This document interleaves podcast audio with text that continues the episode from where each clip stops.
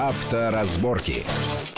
Приветствую всех в студии Александра Злобин. Это большая автомобильная программа. Как всегда, обсуждаем главные автомобильные новости. Но сегодня у нас программа немножко будет такая особенная. Она будет посвящена одной важной теме, а именно э, такси и, прежде всего, столичному такси. Попробуем узнать изнутри, как все это работает, э, какие там деньги, какие там особенности, потому что с такси каждый срав...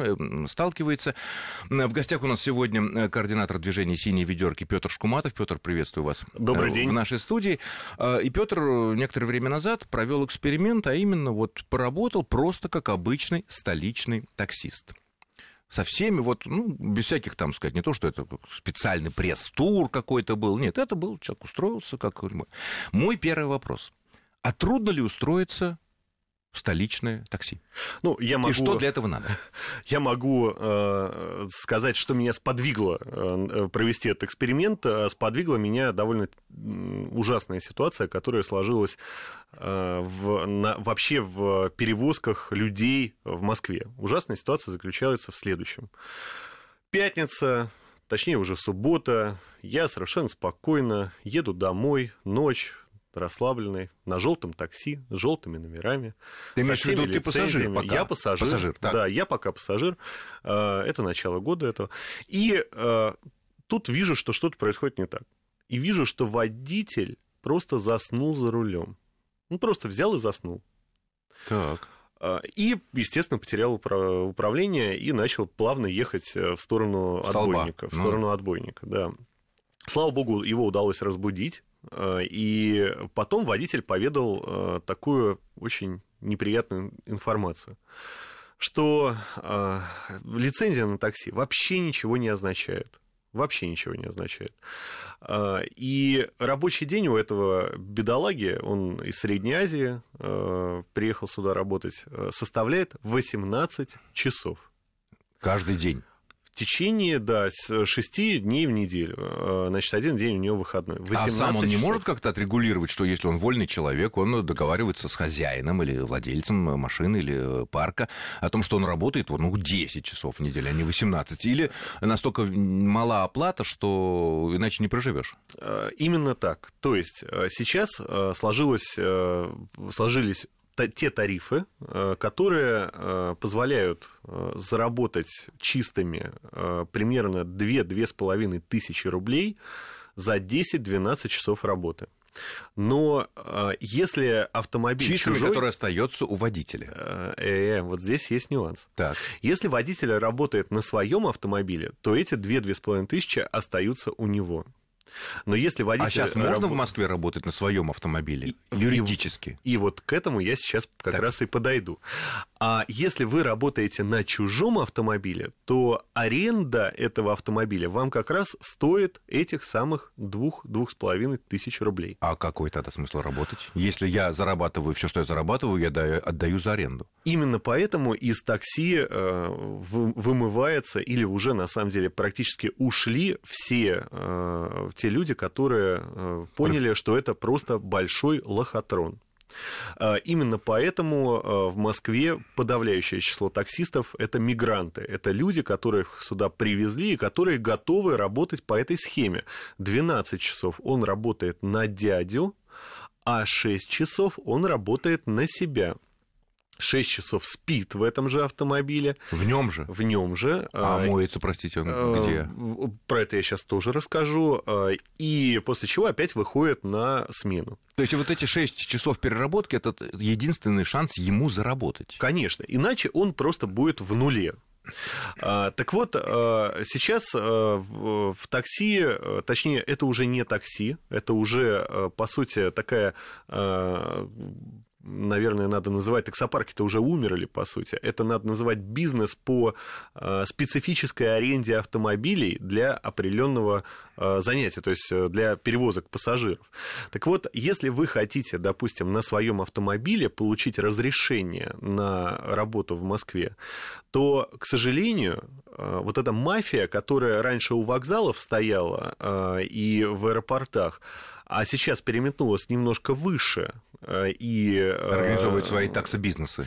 Нет, и даже выше этих бизнесов, и она уже попала в в чиновники, многие из них попали в чиновники, она э, сделала заградительный барьер для того, чтобы получить лицензию на работу в такси, а это называется разрешение, оно выдается на автомобиль, как ни странно, не на водителя, который отвечает, по идее, за вашу безопасность, а именно а на железку. На этот автомобиль может сесть какой-то новичок. Абсолютно... Или человек, который неоднократно был лишен прав за пьянку.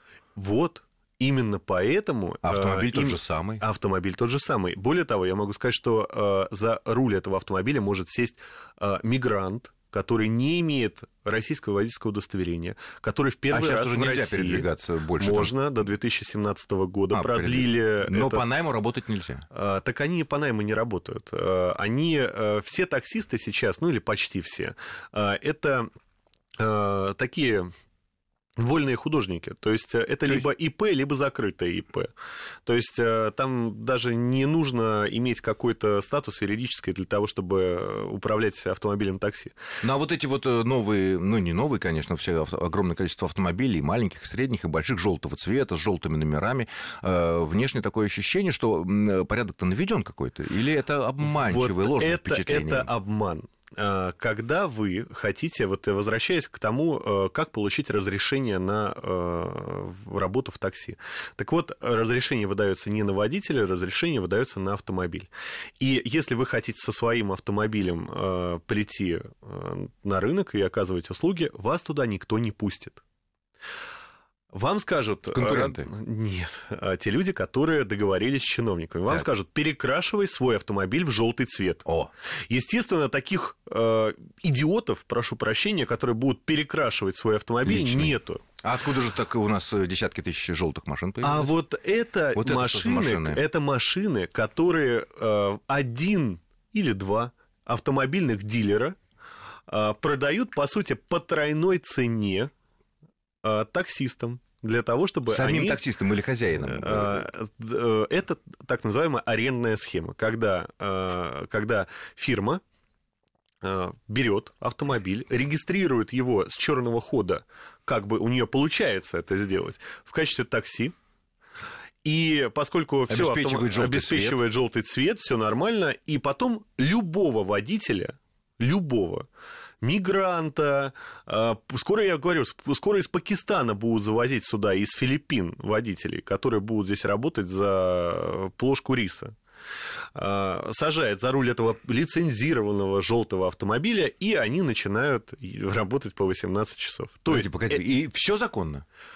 Вот с точки зрения нынешнего законодательства все закон, да, абсолютно точно. И, э, к сожалению, к сожалению, вот эта э, система, это патагонный лохотрон, я его называю. То есть э, она по сути, выжимает из водителей все соки, потому что я вот работал по 12 часов 6 дней в неделю, начиная... То есть ты как бы взял машину в аренду? Я как бы взял ее, да. Значит, я к концу недели был абсолютно, абсолютно никакой. У меня просто отключалось сознание на ходу. При том, что ты относительно молодой, относительно здоровый, москвич, ты знаешь город, да, ты не тратишь время и мозговую деятельность на вспоминание, где э, Марьина, а где Маринский парк, в разных местах все. Абсолютно точно. Но самое печальное, что э, ГИБДД давно бьет тревогу, что желтые такси постоянно попадают в аварии. Почему они постоянно попадают в аварии? Именно потому, что водители, во-первых, э, туда э, сейчас высококвалифицированные водители оттуда вымываются, если уже все не ушли оттуда а туда приходят низкоквалифицированные водители, которые вообще не знают Москвы, не знают России, не, не знают, знают русского правил. языка, не знают правил. У них международное водительское, там, узбекское водительское удостоверение и абсолютно лицензированная машина. А если они попадают вот в ДТП, например, вот кто отвечает? Водитель несет какую-то ответственность? Да, или... он выкинет это водительское удостоверение и убежит к себе в горы. Никто никакой ответственности, конечно, он не несет. Погоди, но машина зарегистрирована на некое юрлицо, которое будет нести ответственность хотя бы по ОСАГО? В, рам... в рамках ОСАГО, да. ОСАГО, конечно, ответственность будет. Но ОСАГО, я напомню, она э, страхует ответственность перед третьими лицами. Третьими, да. То есть, если ты пассажир э, этого транспортного средства, в котором котором авто... водитель э, заснул за рулем и врезался в другой автомобиль, то компенсация будет выплачена страховой компании тому автомобилю и тем пассажирам, которые находились в том автомобиле. А что, этому пассажиру ничего? А этому пассажиру ничего. Ну, даже у нас вроде бы есть закон о транспорте, в котором любой пассажир, там, в автобусе или в чем должен получить там минимум там, миллион или два миллиона рублей. В автобусе, если... но да. не в такси. В таком такси? В любом такси. В любом. Э, еще раз подчеркну, что э, в любом такси, э, особенно в желтом, особенно в официальном, пассажиры не застрахованы никак. Понятно. Но, с другой стороны, есть огромное количество э, таксо-сервисов, ну, не сервисов, компаний такси, не будем называть их названия, они там у всех на слуху, которые совсем даже не желтые вполне себя, и белые есть там, и других цветов, в которых, в общем-то, похоже, что люди, знающие Москву, и москвичи даже. И там какие-то другие схемы действуют. Сейчас вот э, желтое такси – это самый массовый рынок, то есть их очень много, этих и они самые дешевые, в общем. И они самые дешевые, и водители там, соответственно, самые пострадавшие. А такси, как таковое, э, осталось только в комфорт-сегменте и в премиум-сегменте, то есть э, в бизнес-классе. Э, там э, действительно пока еще нормальный уровень доходности, там нету... Для вот водителей. Этого, для водителей, конечно. Там нету вот этой патагонки и лохотрона, совмещенного два в одном, и там, безусловно, еще действуют хоть какие-то правила здравого смысла. Но они значительно дороже. Естественно. То есть э, бизнес-класс, он, э, ну, раза, наверное, ну, в два, два с половиной да, комфорт. дороже. Ну, грубо говоря, если э, в аэропорт в какой-то, ну, допустим, в Шереметьево из центра на такой маленьком желтом непонятном, да, поехать это будет где-то около тысячи, то там будет уже полторы, по крайней ну, мере, да? я думаю, вряд ли полторы, я думаю, где-то две-две с половиной, вот так. Ну, это, это обратно, скорее всего. А, хорошо, ну, я думаю, пора перейти о твоем личном опыте. Вот как ты увидел это изнутри? Ты пришел, взял машину в аренду, да, заплатил какие-то деньги за аренду, сразу вперед, да, и начал зарабатывать деньги. Извини, мы вынуждены прерваться на несколько буквально минут, после чего продолжим уже о личном опыте. Авторазборки.